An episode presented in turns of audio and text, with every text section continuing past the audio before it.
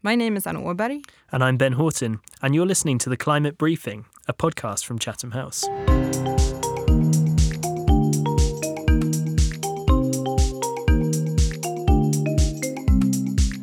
In November 2021, the UK is hosting the UN Climate Change Conference, also known as COP26. In the run up to this critical event, the Climate Briefing podcast brings you everything you need to know about the COP negotiations and international climate politics. Throughout the year, we'll also be covering other important climate and environmental conferences, like the UN Biodiversity Summit, and we'll be exploring the challenges and opportunities the transition to net zero societies entails. What solutions exist to help address climate change? And what can major emitters do to reduce their emissions? What are the key themes for COP26, and what do the poorest and most climate vulnerable nations want from the negotiations? To find out, we'll be speaking to policymakers, climate negotiators, business leaders, and experts from academia and civil society worldwide.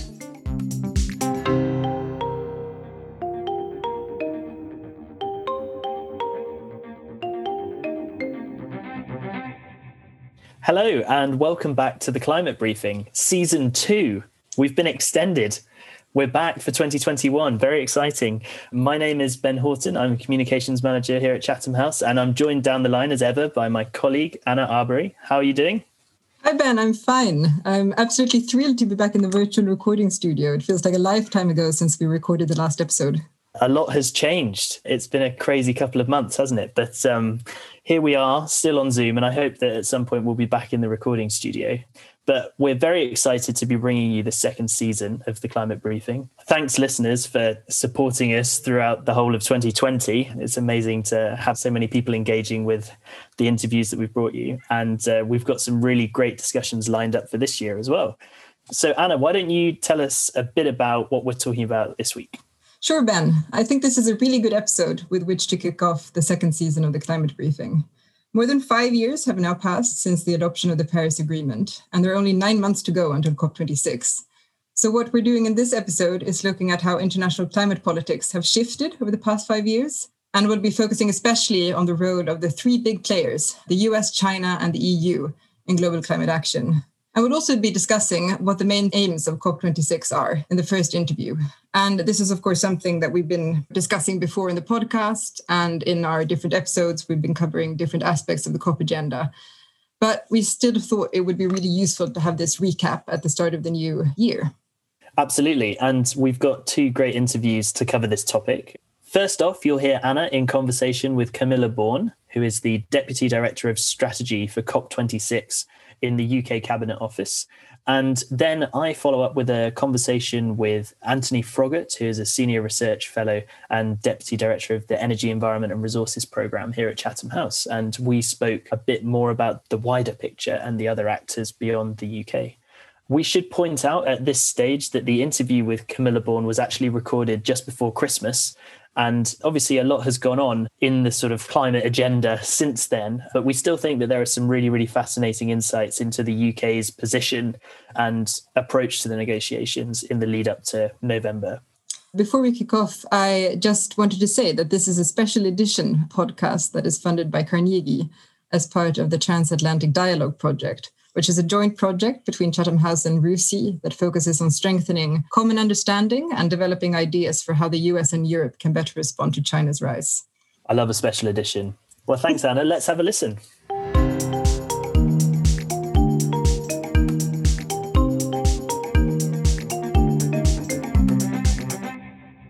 So I'm delighted to be joined by Camilla Born, who is Deputy Director of Strategy for COP26 in the UK Government's Cabinet Office. Great to have you on the podcast, Camilla. Thank you so much for speaking to us. Thanks for having me. The UK is, of course, hosting COP26, and we've spoken quite a lot about the various aspects of the COP agenda here on the Climate Briefing podcast. But I think it would be really great if you could begin this interview by reminding listeners of what the main aims of COP26 are and why this conference is so important. Happy to. So, the first thing to say is that COP26 is going to be a little bit different to other COPs that you've seen previously. And that's partly because we spent 21 years working towards the COP in Paris, where we did achieve a global deal for addressing climate change, which was a huge feat. It was a miracle of diplomacy and, and really moved us forward. And what this COP is about that is a bit different is we need to see us implementing that agreement. So, of course, there will be negotiations, and they are very important. They're very important for recognizing the progress we're making in delivering the Paris Agreement. They're also very important in tying off a few loose ends of negotiations for example article 6 which is on markets there's a discussion around common timeframes and there's some other component pieces that we'll need to think about but we also need to do this piece of showing is the Paris Agreement working? Has it succeeded in increasing countries' commitments to more climate action towards those long term goals? And those long term goals are on mitigation, on adaptation, and on finance. And together, they work towards limiting warming well below two degrees, aiming for that crucial 1.5 degrees that we know is so important for climate vulnerable countries who are particularly vulnerable to the impacts of climate change. So, from the perspective of COP president, what would you see as a successful outcome at the Glasgow conference? So, the number one thing is exactly what I just said is showing that the Paris Agreement is working. This structure of over time increasing ambition and action on climate change is working and will get us there because it's not something you can do in any one year. It's something that takes a period of time to getting us there. I think there are some other elements. So I think there's a potential of kickstarting some new forms of partnerships and collaboration or re energizing ones that already exist. For example, the Powering Past Coal Alliance has been very successful at bringing together not just governments, but also non state actors to make these commitments to delivering on the potential of the Paris Agreement. So I think that will be a really, really important element. We also need to show good progress on finance and that's particularly around fulfilling promises on the 100 billion commitment. That 100 billion commitment is now up to 2025 and that will be interconnected with a conversation about how finance looks after 2025 that will be initiated at that cop. So the quality and the nature of those conversations will be very important. And then lastly, an element that has been slightly sidelined, unfortunately, which is adaptation and also loss and damage. And these are the areas around responding to climate impacts. I think when the UNFCCC, the UN Framework Convention on Climate Change, that is, was initiated, you know, all those years ago, it was sort of seen that okay, we'll mitigate our way out of this problem and we won't have to deal with climate change at the same time. But now, not only do we have to decarbonize the global economy, we also have to live with climate impacts at the same time and making some strong progress in policy terms, but also in the culture of countries, of businesses, of investors, of civil society, all doing more to deal with the reality that we will have to live with impacts at the same time as decarbonizing. We really need to tease out the opportunities there. But at the end of the day, in all these things, it's the parties that decide. So we play a job as custodians of the Paris Agreement to to create that space for success to emerge. But it's not on me to say, or any of my colleagues to say, this is what success looks like definitively, because it needs to be a reflection of what parties put forward to understand what success really looks like. Thank you so much. So, the UK hosted a Climate Ambition Summit together with the UN, France, Chile, and Italy on the 12th of December 2020 to mark the five year anniversary of the Paris Agreement. How, in your view, have the global conversations on climate change changed in the past five years? And could you please tell us a little bit about the aims and the outcomes of this summit that you hosted on the 12th of December? Of course, I was saying to you before, I'm a little tired because we're just a couple of days after that summit when we're recording this now. And it was a lot of work, but I think it was well worth it. And I have to say, I came out of it feeling much more optimistic than I thought I would do going into it, which I think is a really good sign where we are right now. So, a few things that have happened this year. So, we've really seen Asia come to the party. We've really seen them really put shoulder to the wheel of implementing climate action and implementing the Paris Agreement. So, that started with a little bit of a cascade when China came forward and said they go to carbon neutrality by 2060 during the UN General Assembly in September. And that was then followed by both Japan and South Korea also coming forward with commitments, in fact, net zero commitments for 2050, which is even stronger and an even stronger sign that we're heading in that direction. So that was very, very positive. And at the summit itself, we saw some signs of coming good on that action in the near term, which is even more encouraging because climate change is so urgent. We can't just punt it off to the long grass. This really needs to be about now as well as 2050 and net zero. So we saw both Japan and South Korea say that they would come forward with new NDCs aligned with that long term goal. And given what that's done to the NDCs in both the EU and UK, they've significantly increased. I was campaigning for the EU NDC back in 2014 when I was outside government, and that was we were looking for at least 40 in terms of emission cuts, and we got 55. That's a big uptick, and that was driven by that net zero goal in 2050, that realigning to that new goal. And if we could see something similar in Japan and South Korea, that would be very encouraging. With China, China came forward with a few more policy steps towards how they're going to fulfill that long term goal in the near term. And I think there's a little bit more to come. We haven't seen their NDC yet. So perhaps when you're listening to this, it would already be out there, but we haven't seen that come out yet. We also saw some really encouraging signals from some of the climate vulnerable countries. We really are moving beyond a kind of incremental approach. We had Jamaica doubling their NDC. I mean, that's just so impressive. We had the likes of the Maldives and Barbados talking about 2030 net zero.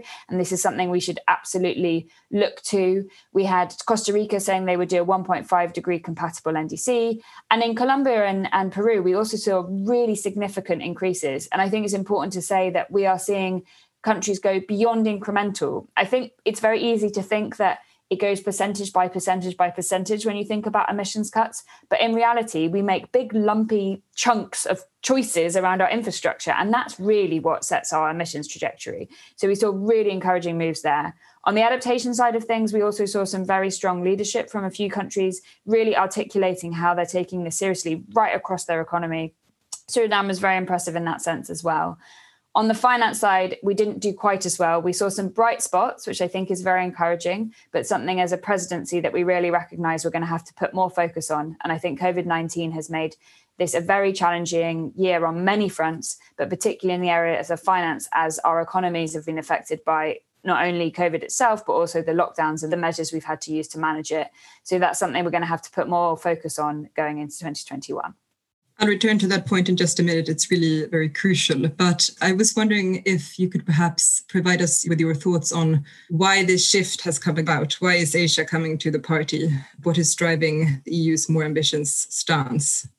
I mean, it's a great party. Why wouldn't you want to be here? um, I think that countries are coming to the party because it is the future. It is the exciting place to be. I mean, if you read, as I do, of, of, a weekend, the FT cover to cover, you'll find that all of the finance stories are now saying this is where you should put your money. These are the opportunities. Go green, go digital, go low carbon. And it's where we're heading. It has so many benefits, not just cutting emissions, if that's cleaner air, if that's more jobs. And I think jobs is going to be something we're all going to be looking towards next year, especially when the impacts of COVID wane. But we've also had all these economic shifts. And so it really is a massive job creating opportunity. And I think that's really starting to come to the fore. We're also seeing rising middle classes in many countries really starting to push for higher quality of life. And I think that teases into that conversation around low carbon, if that's energy efficiency, better quality housing, if that's cleaner air, all those different elements. Another very impressive announcement that we heard during the summit was Pakistan saying that they would end new coal. And again, I think that that intersects with many of those really positive dynamics about that is the direction of travel. These are where the opportunities are. I also think there is the beginnings of that kind of understanding where it comes to adaptation and resilience. And this gives me a lot of hope. I think there is a massive opportunity for private sectors, particularly in developing countries, to build out these smaller businesses, these bigger businesses as they come, and also new financing opportunities for thinking about resilience and effectively more effective development. So it doesn't surprise me that Asia has come to the party, but it does show you that kind of opportunity of a domino effect. When one country moves, other countries move.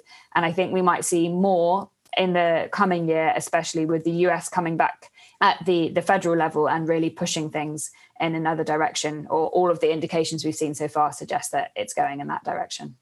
So you've hosted this summit. I was wondering what needs to happen between now and COP26. I mean, where are you as COP president focusing your energy over the coming months?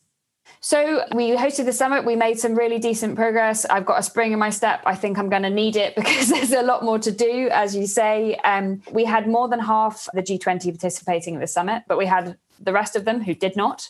And I think we set a benchmark for recognizing that net zero or that long term goal, if it's carbon neutrality in the case of China, and an NDC that aligns with that, that is the norm, that is the benchmark that should be expected from the G20 countries. And we need to work towards making that happen.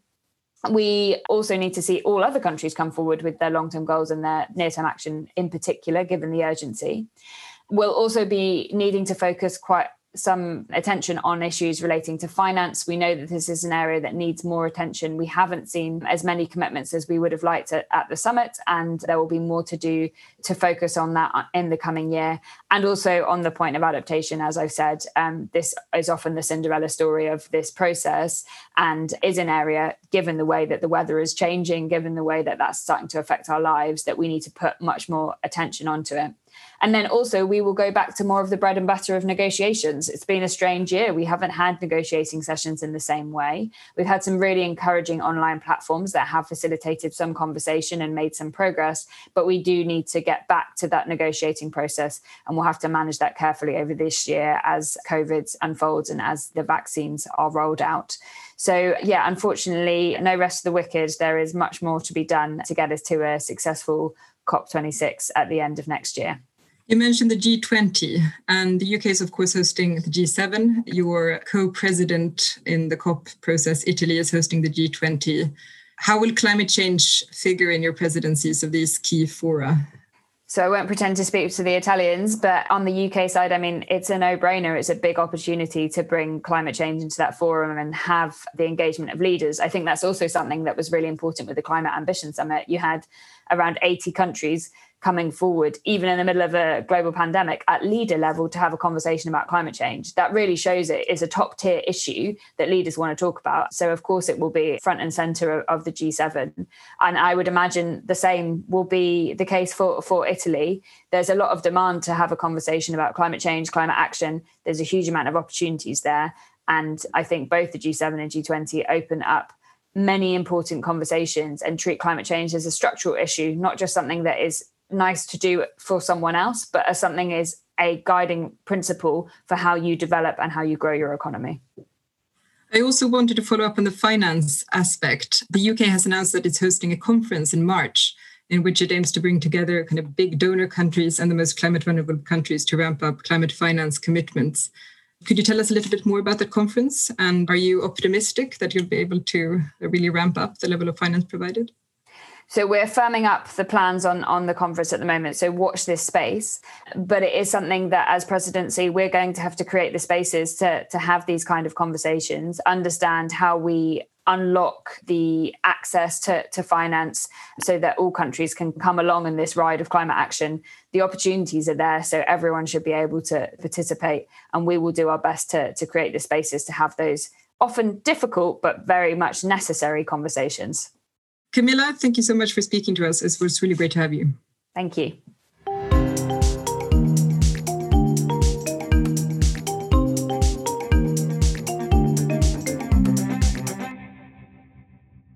Okay, well, it was great to hear there from Camilla Born about the UK's priorities leading up to COP26 this year. And now we're going to zoom out a bit more for this second interview. And we're going to talk about some of the other countries and actors that are going to be playing pivotal roles in this year in the run up to the conference. And to talk about this, I'm joined by Antony Froggatt. Antony's a senior research fellow and deputy director of the Energy, Environment and Resources program at Chatham House. Antony, thanks so much for joining us today. No, my pleasure. Thanks for the invitation.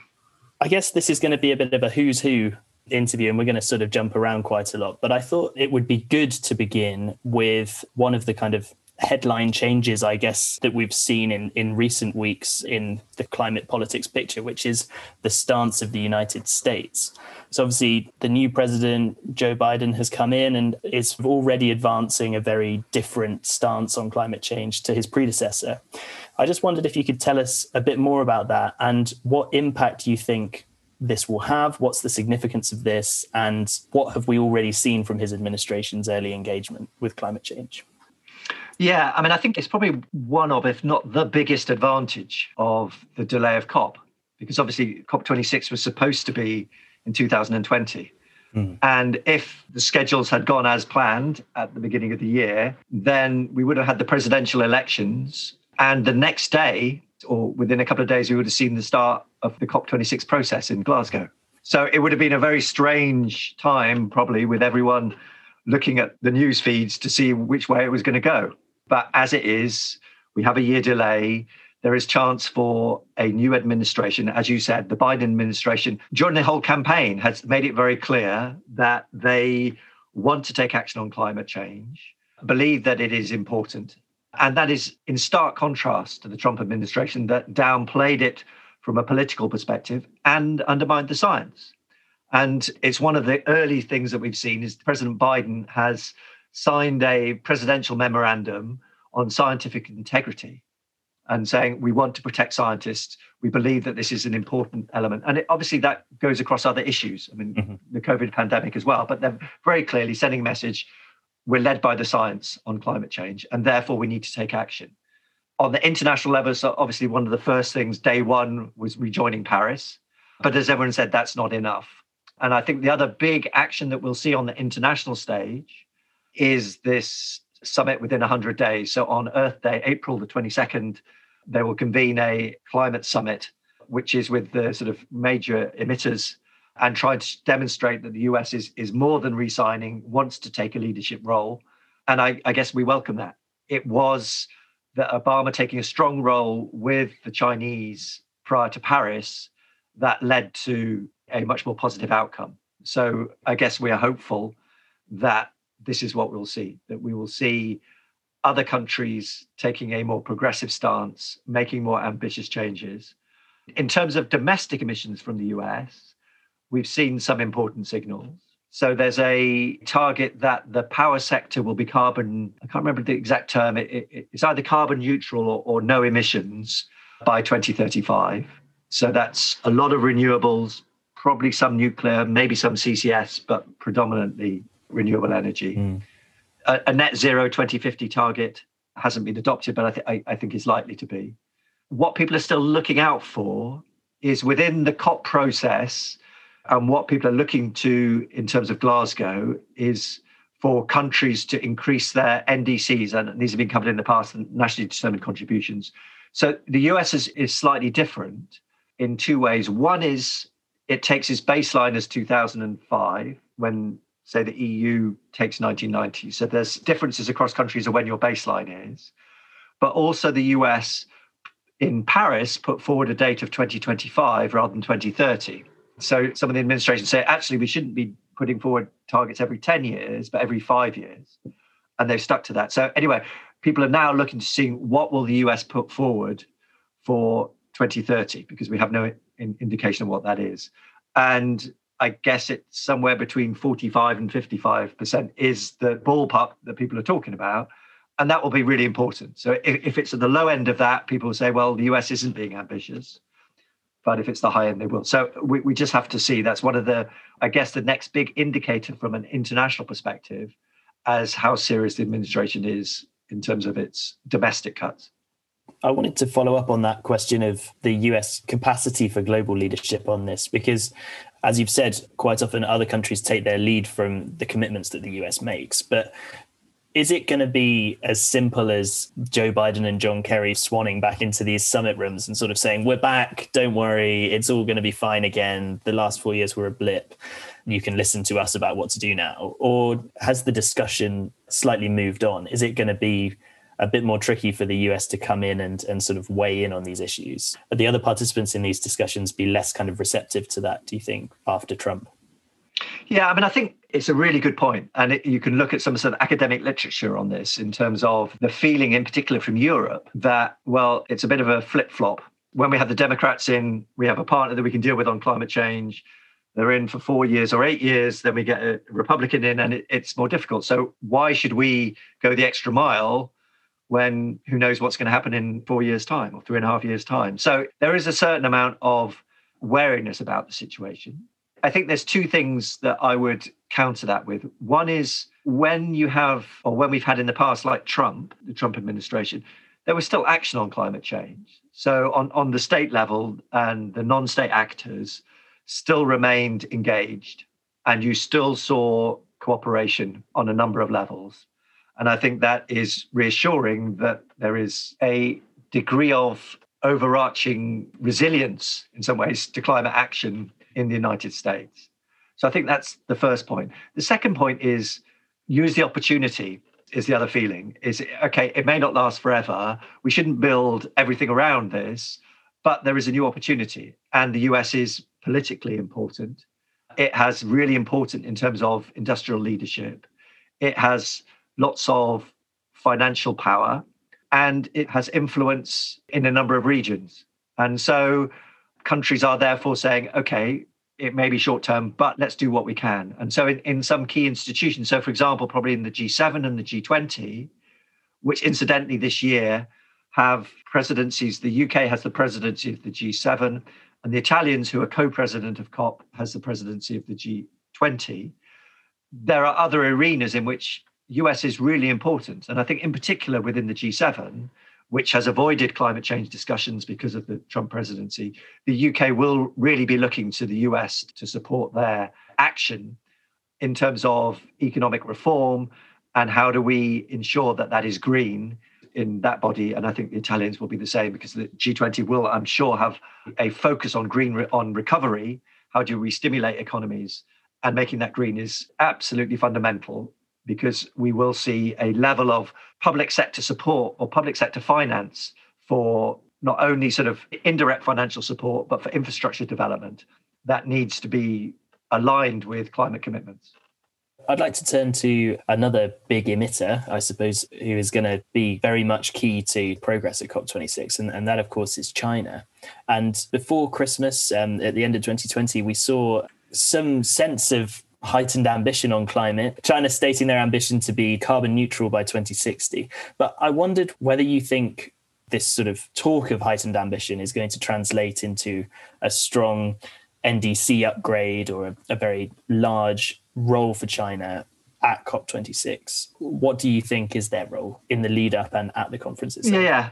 As you said, they are really important, not only in terms of their global emissions, the world's largest emitting country, but also in terms of their influence and the direction of travel, because they are in a different space. I mean, clearly we have OECD, have China that as still second largest economy in the world, mm. but yet it still has vast numbers of people that live in poverty. So it has different challenges than those in Western Europe and, and North America. It's interesting in terms of President Xi's announcement being made at the United Nations. Many people were taken by surprise. It, it, wasn't something that was trailed. Lots of different speculation about when the decision was taken, because people in Beijing were, who, who follow these things, were also surprised. And why? I mean, in, in some ways, it's a good soft power play on climate change, is to say we're doing this. It put pressure on whoever comes in, in in terms of if it was Trump who won the election, then you have China being very progressive on, on climate change. It's a good contrast. And as we have Biden in, it's maybe a, a good stimulus to say, look, we're already there. You need to follow us. So it made sense, I, I think, on the sort of political stage globally. It's a step forward. We've worked in China and Chatham House for, for a long time. We have very good partners in China. And it's interesting talking to them the extent to which it changes the thinking amongst the modelers and the people who are planning on energy because China is a very planned economy and there are certain steps as you say this is what has been decreed this is what we're going to do and then you you plan how to achieve those objectives. Slightly different from europe or the uk where we say this is our target and then we think we'll try to get there. In china you, you will set a target that you know that can be achieved. And so this 2060 target has meant that a lot of the people working on energy are now working out how we're going to actually implement and achieve that. And so it's changed the thinking in the same way, actually, you you saw that with the net zero when it was introduced in the UK two years ago. If you talk to the civil servants, they basically said that this changes. Before we had an 80% target by 2050, and that's still really tough. But it meant you could say, well, the sector I work with is that 20% that isn't going to cut its emissions by, by 2050.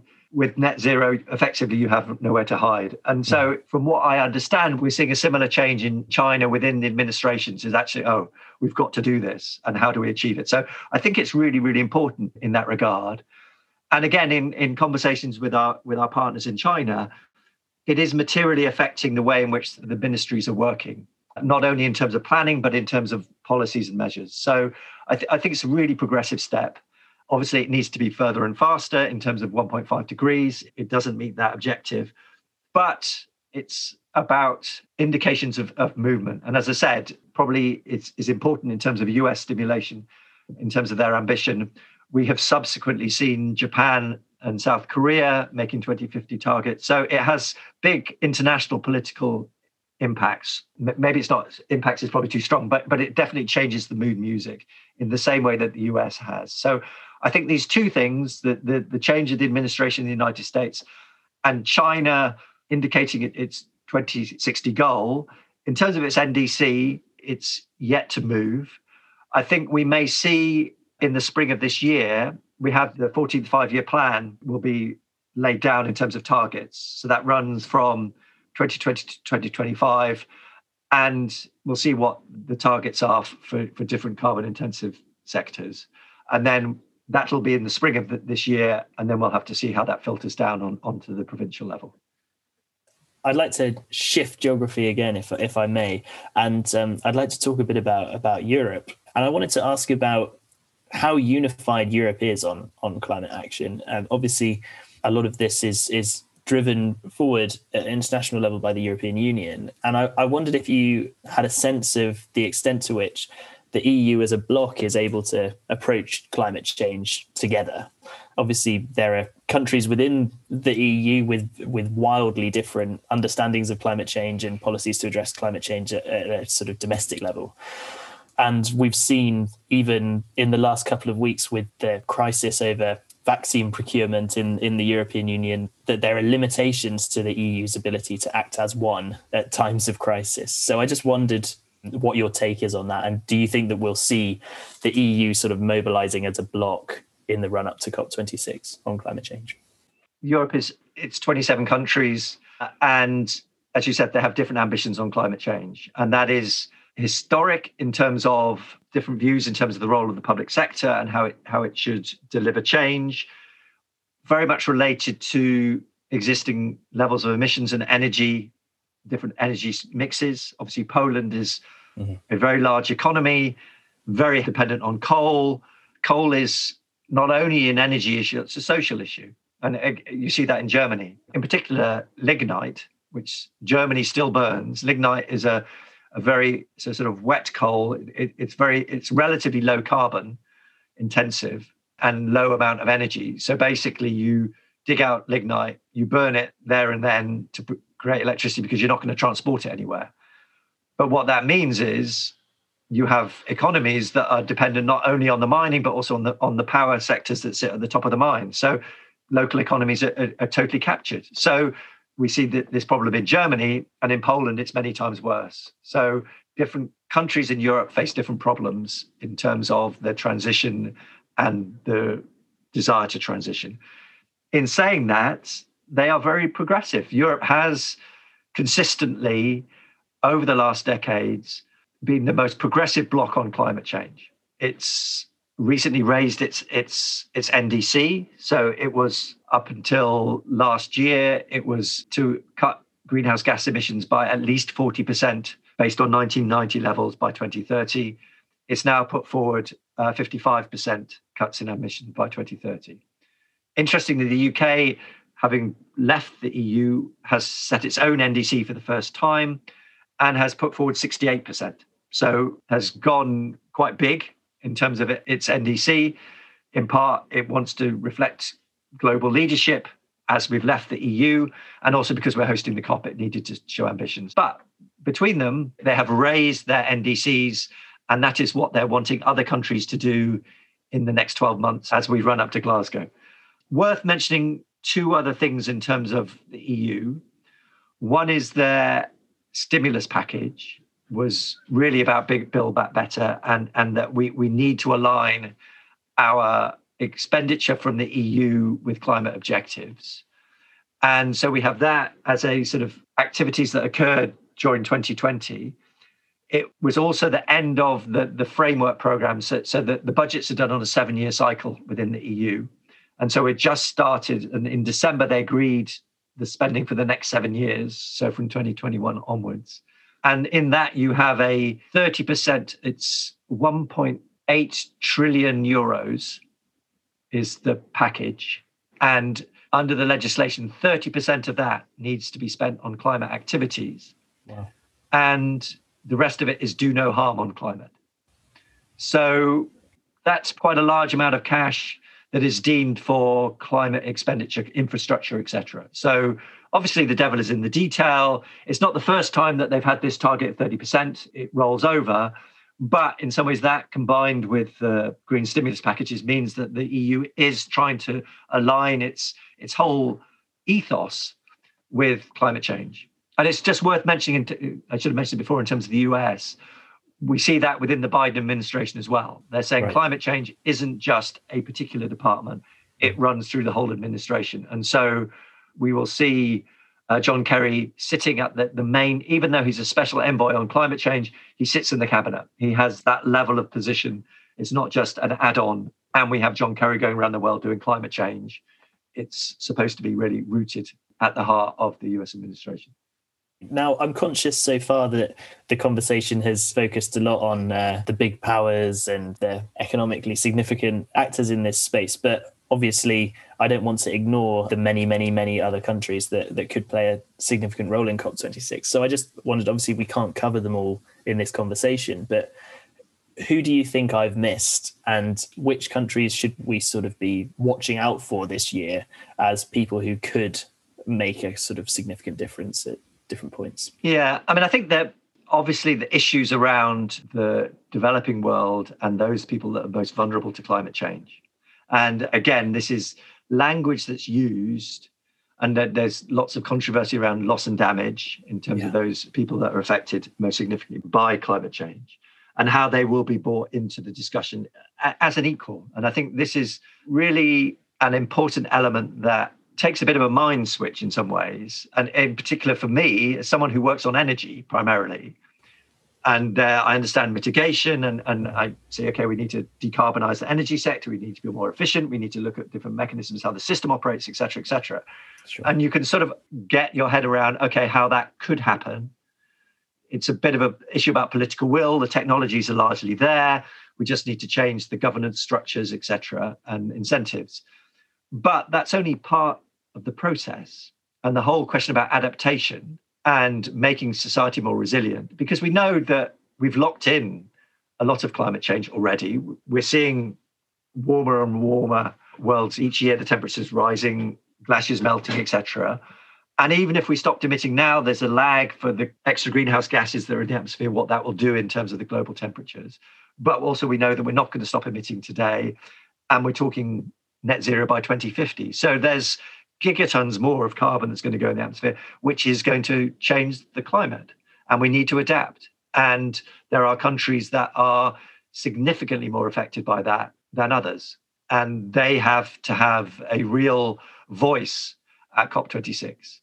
And so that is vast parts of the world. I mean, Africa is obviously thought about front and center. It's important to remember that COP27, so the next COP is we're not sure who yet, but it will be hosted by an African country.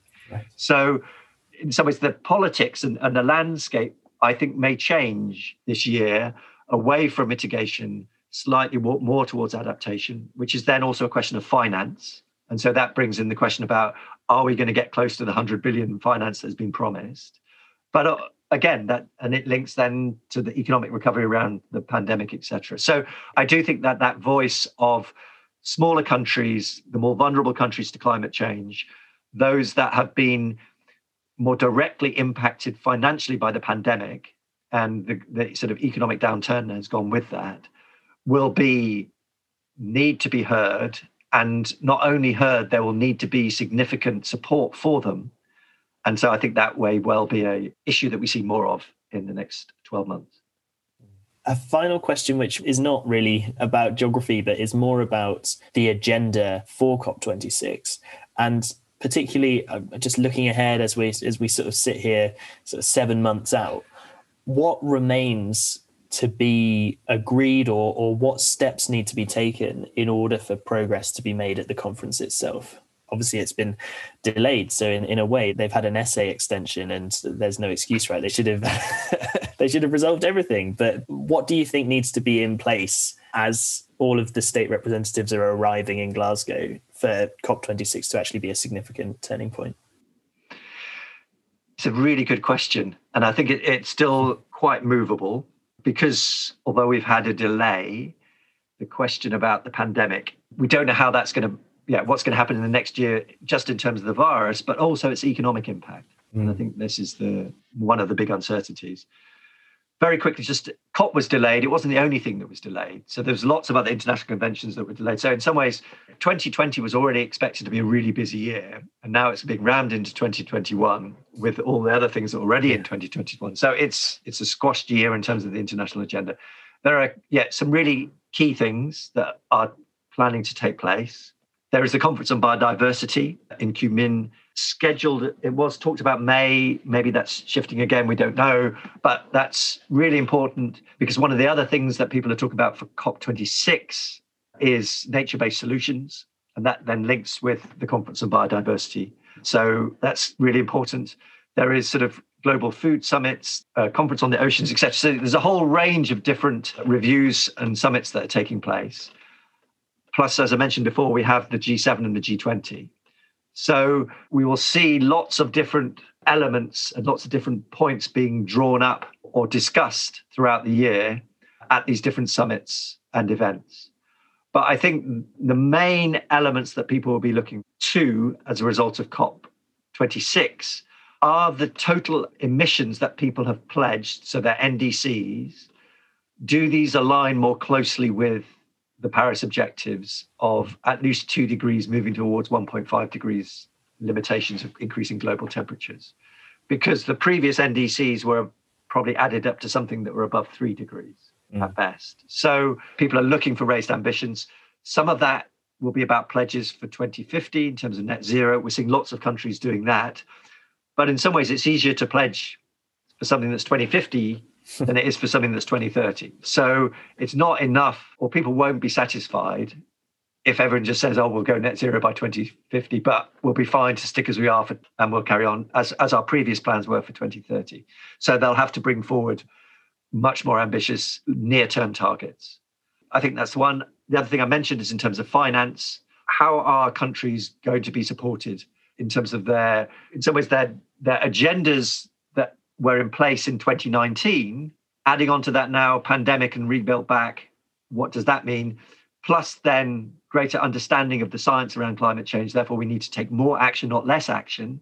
So, therefore, there's layers upon layers of additional thinking that needs to be done, but additional support that needs to take place. So, I, I, I think people will be looking towards that as another key area in which there is activity and I think the probably the other two issues will be one will be around technologies and technology transfer, as always. I think it is one of the most positive things that we've seen between now and what we had in Paris is, for example, what you see the price of low carbon technologies are in terms of solar and wind and batteries, etc. Sure. It moved from something that was in Paris said to be this will be cheap in the future to being something saying now, well, actually, in many conditions, solar and wind are cheaper than burning fossil fuels.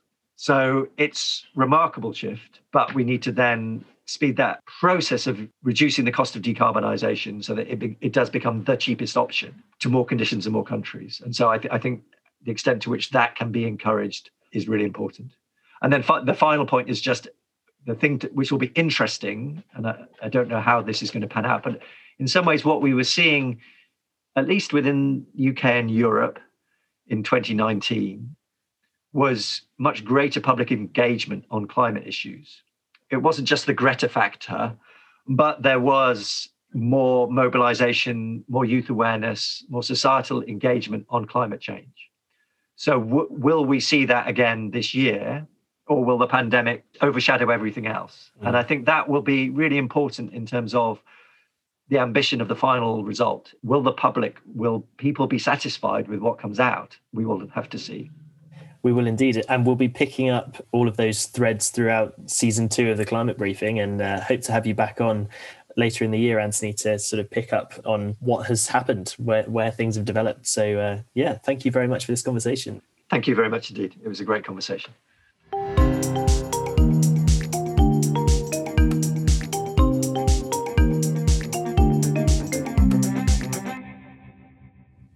All right. Well, that's it for this episode of the Climate Briefing. Before we go, Anna, I wonder if you could just give us a sense of what sort of topics we're going to be talking about in season two of this podcast. I think it's going to be a super interesting season. It's such a super year for the climate and the environment. Obviously, there's COP26 in November, but before that, you know, we have the UN Biodiversity Summit mm. and lots of other really interesting conferences and events. The UK is uh, president of the G7, uh, so we'll be focusing on that a little bit.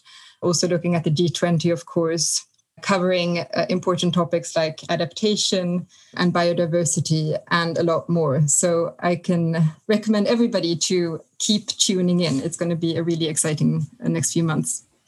Absolutely. And to make sure that you don't miss any of this, please subscribe to this podcast wherever you're listening to it. You should be able to.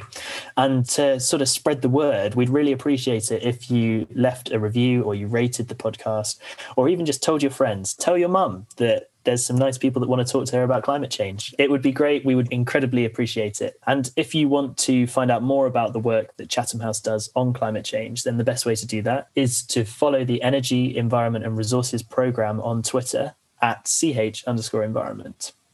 Till next time, this has been the Climate Briefing.